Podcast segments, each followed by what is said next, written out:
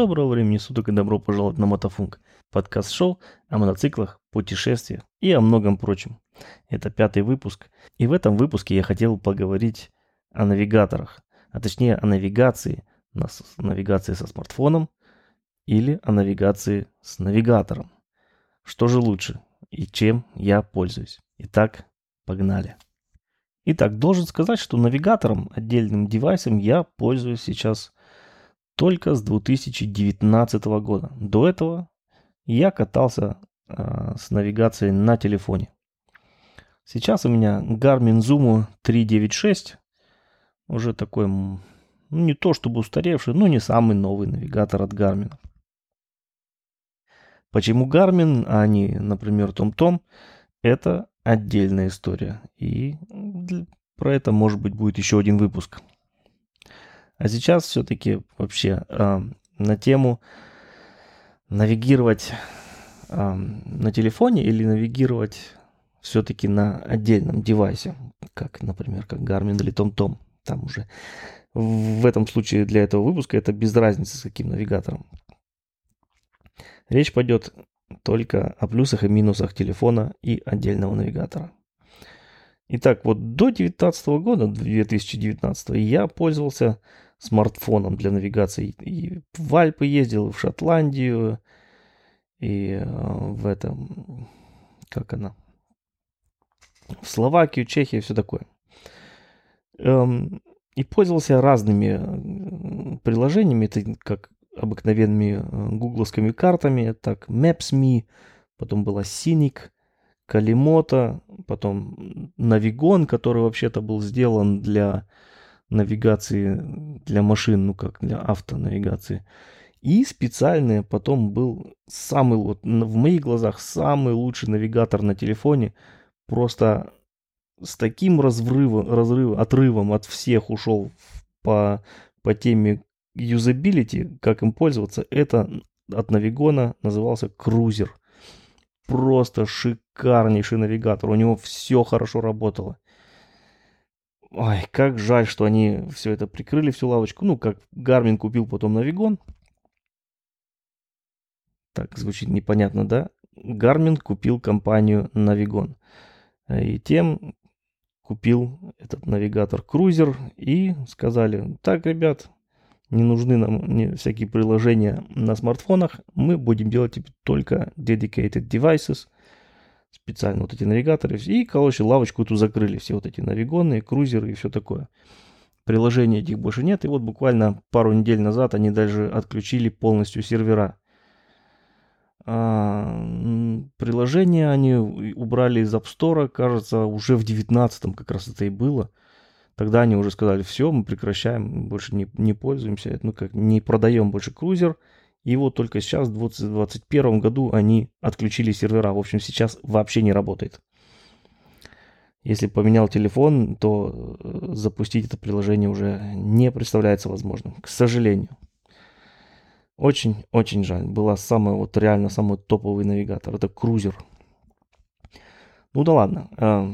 Было, было да прошло. Давайте посмотрим на плюсы навигации на смартфоне в, как я считаю, в моих глазах плюсы у смартфона, конечно же, есть, куда им деваться. И это, ну, плюс, скажем, это один девайс на все задачи, да, все в одном. У тебя и телефон, и камера, и навигатор, и интернет, у тебя все в одном девайсе. Не надо с собой кучу при, при этих предметов, приборов, аппаратов таскать.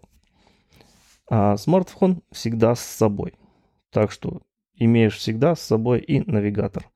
Это самый большой плюс э, навигатора на смартфоне. Получается меньше девайсов, меньше багажа и меньше всяких зарядных устройств. На... Ох, язык. Ням-ням-ням. Меньше всяких зарядных устройств надо с собой таскать. Ну, в общем-то, с плюсами все. Я больше плюсов не вижу. Конечно, ребят, если вы видите еще плюсы, пожалуйста, оставьте мне комментарий.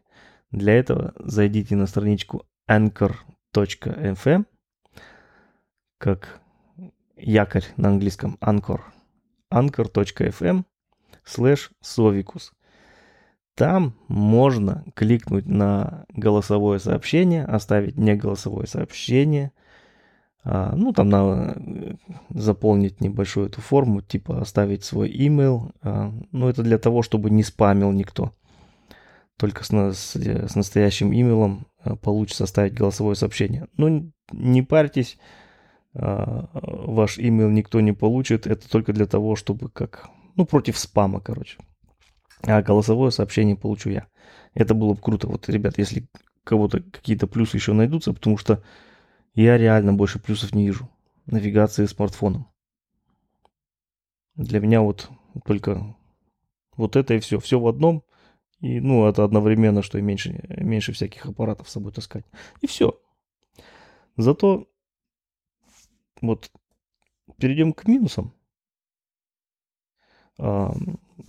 Опять же, тот плюс, который мы выше называли, который я называл, все в одном, это одновременно и минус. И причем для меня это самый, самый большой минус, самый весомый минус, который вообще, поэтому я, собственно говоря, и не пользуюсь смартфоном больше. Это все в одном.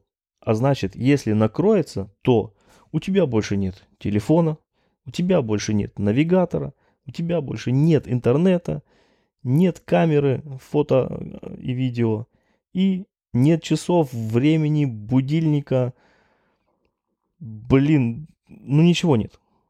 Все, все, что там на телефоне, если накрылся, то накрылся. Все. Goodbye. Вот это, я считаю, самый большой минус. И никакие плюсы это не перевесят. Это самое худшее, что может быть в дороге, когда накрылся смартфон.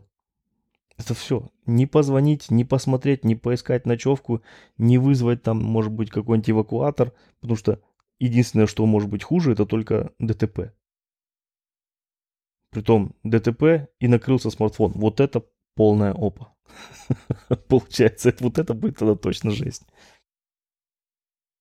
Ну, еще минус. Как раз вытекает из этого, что как если накроется, а накрыться просто это проще простого смартфону, если им навигируешь на мотоцикле.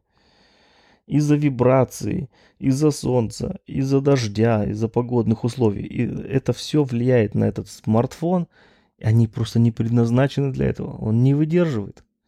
Это из собственного опыта я могу сказать, что я испортил три айфона. Два из них в двух из них это я испортил просто батарею. После поездки она у меня, до поездки она у меня смело держала там с утра до ночи на одной зарядке. После того, как я приехал с поездки, она у меня с утра снял с зарядки, скажем, часов в 6. И в 12 часов обедом уже нужно было вешать опять, цеплять на зарядку.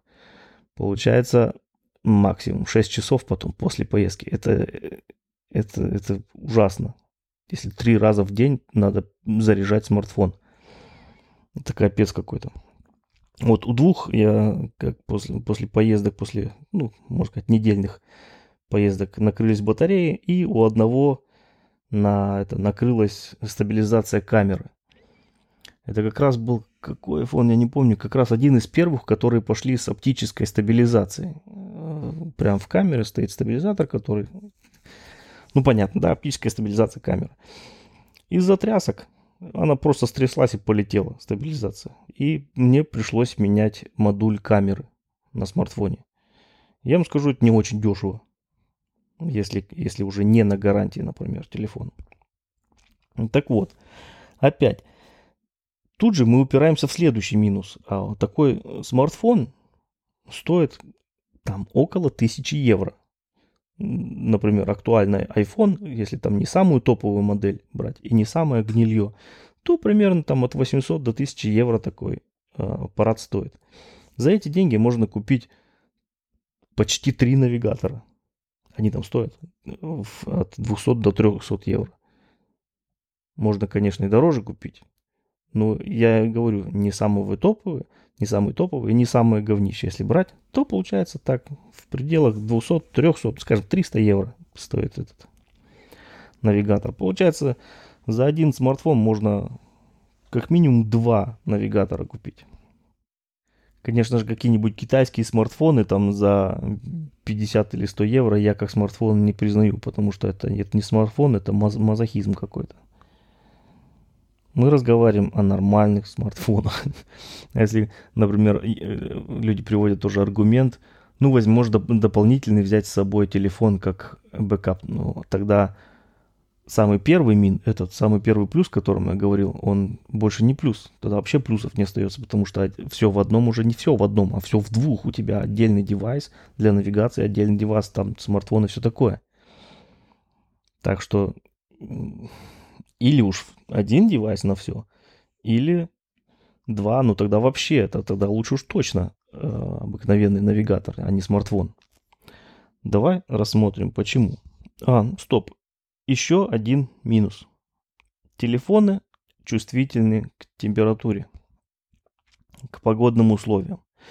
Например, опять из собственного опыта, в Италии у меня телефон перегревался, выключался, и мне приходилось останавливаться где-нибудь в теньке и ждать минут 15-20, пока он остынет. Это про жару. Также если подняться куда-нибудь на перевал, где ниже ноля уже, а такое нередко бывает в Альпах, вполне реально, даже такой перевал вполне реально, что вот в низине там 30-35, а может быть и все 40, а поднимаешься наверх на перевал, там около ноля. Так вот, большинство смартфонов при температуре там, да, начиная уже от минус 2 или минус 5, они просто выключаются от холода, они не работают на морозе. Не все, большинство.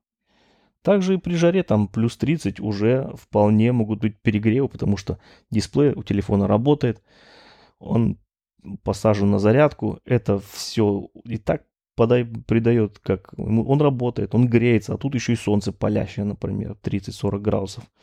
Все, он вырубается. И то, и другое, и с, те, и с той, и другой проблемой я сталкивался сам лично. Так что чувствительность к жаре, к холоду просто минус огромный. А также чувствительность, ну, в дождь. Сейчас уже большинство смартфонов, ладно, они уже типа водонепроницаемы. Но если ты будешь, скажем, один день ехать с телефоном э, под дождем, то там никакой телефон не выдержит. Любая там водозащита, встроенная в телефонах, она не выдержит ну, столько воды.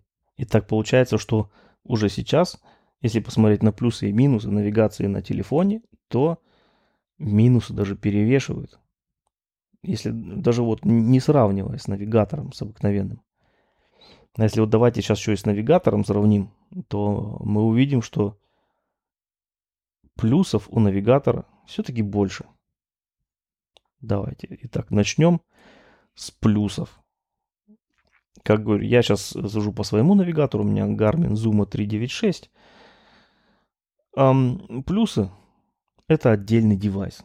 То, что был плюсом, а, ну, это как противовес все в одном, да. Отдельный девайс. Если он накрылся, ну и что, накрылся навигатор, ну и черт с ним.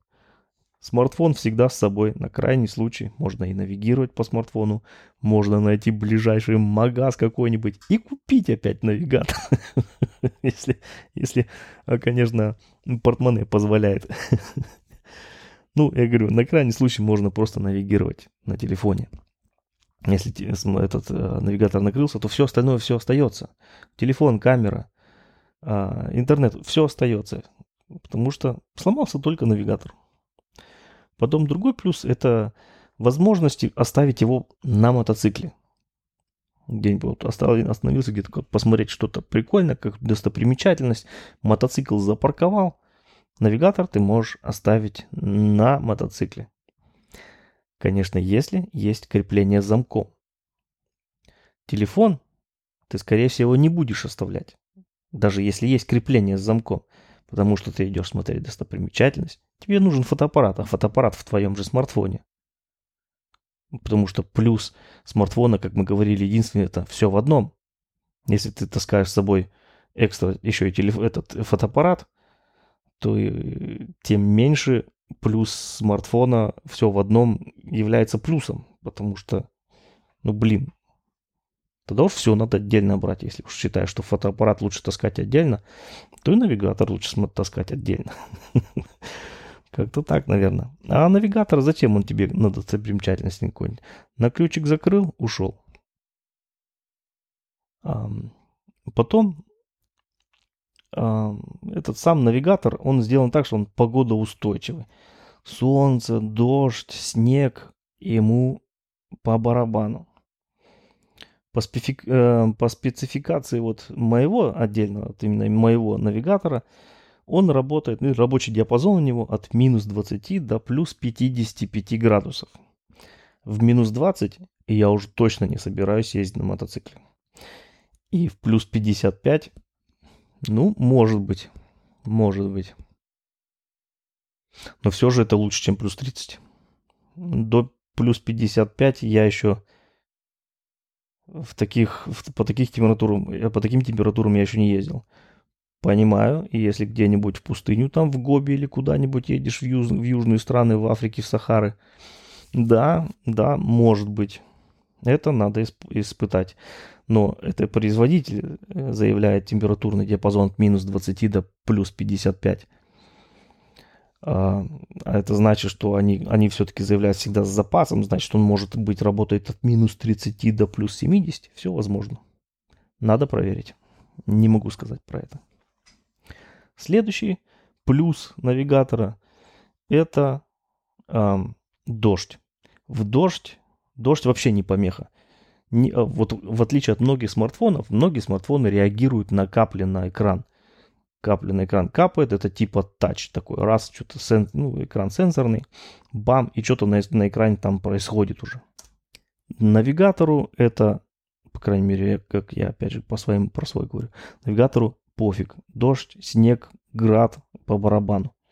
Хотя град, град может быть, потому что он бьет сильно. Но надо испытать. Такого еще тоже не было. Чтоб... Хотя по граду-то ездил тоже уже. В град попадали и ничего нет, самое, не срабатывало. Так что вот вам еще один плюс. Дальнейший. Двиг... Двигаемся дальше. Следующий плюс – это сенсорный экран, который работает даже в перчатках. Вот ну редко какой смартфон будет работать в перчатках. Может быть есть какой-то. iPhone у меня, э, мой, или мои, которые у меня были, очень работает, но очень плохо. Прям ужасно. Там надо под определенным углом с такой-то силой там мизинчиком тыкнуть, чтобы что-то там сработало. Нет. В навигаторы специальные, они сделаны для перчаток. Вообще без проблем. Все кнопочки, все клавиши, все достаточно крупное. Попадаешь сразу с первого раза. Может быть он реагирует не так быстро, как смартфон, если ты на смартфоне тыкаешь пальцем. Смартфон быстрее. Но в перчатках однозначно навигатор лучше. Он работает беспроблемно. Смартфон нифига не работает, можно сказать. Прям геморрой очень. И, что мы уже говорили, еще один плюс навигатор – это цена. Навигатор, ну, как мы говорили, 3, 300 евро. И, пожалуйста, навигатор. А смартфон за 300 евро это, это будет очень тяжело с ним пользоваться. Нужно хороший смартфон за 300 евро. Не знаю, где найти. Ну и, конечно же, минус навигатора. Это еще один девайс. Ну, это как противовес тому, э, тому плюсу, который вот у телефона, как плюс, что все в одном, чтобы не таскать всякую фигню с собой, много девайсов, много зарядок. Да, это минус, потому еще один девайс. Хотя минус так себе, я бы сказал, потому что, ну, навигатор, он, он же это, это не какой-то там чемодан, который таскать надо с собой. Это маленький, маленький такой прибор, который помещается в любой карман. Если не хочешь его оставлять на мотоцикле, а если вот нету закрывашки крепления с замочком, ты его снимаешь в карман, пошел. Вес ты его даже не замечаешь, он вообще не мешает. Поэтому, да, это минус, типа, ну все, ну как бы и не минус, потому что зарядку тебе с собой таскать для него не надо, а, потому что заряжается он обычно сразу на креплении на мотоцикле. Ночью ты все равно не, не будешь куда-то навигировать и все такое, а, когда ты в отеле сидишь. Так что как-то так. Но опять же скажу, это все мой опыт, мои взгляды на это. Еще раз попрошу вас, ребят, пишите мне. И в Инстаграме меня можно найти. И в ВКонтакте. В Ютьюбе. Там в шапке все эти ссылки на соцсети пишите мне. Там делайте хэштег э, подкаст или что-нибудь такое. Задавайте вопросы, давайте комментарии. Также на anchor.fm slash совикус Оставляйте голосовые сообщения. Я буду очень рад вашим голосовым сообщениям. Ваше мнение послушаем. И, может быть, в следующих подкастах вставлю эти голосовые сообщения в конце подкаста как фидбэк от слушателя. Спасибо за внимание, друзья. С вами был Совикус. Это подкаст-шоу Мотофунк. Прощаюсь с вами. До следующего выпуска. Увидимся на дорогах. Всем пока. Всем добра.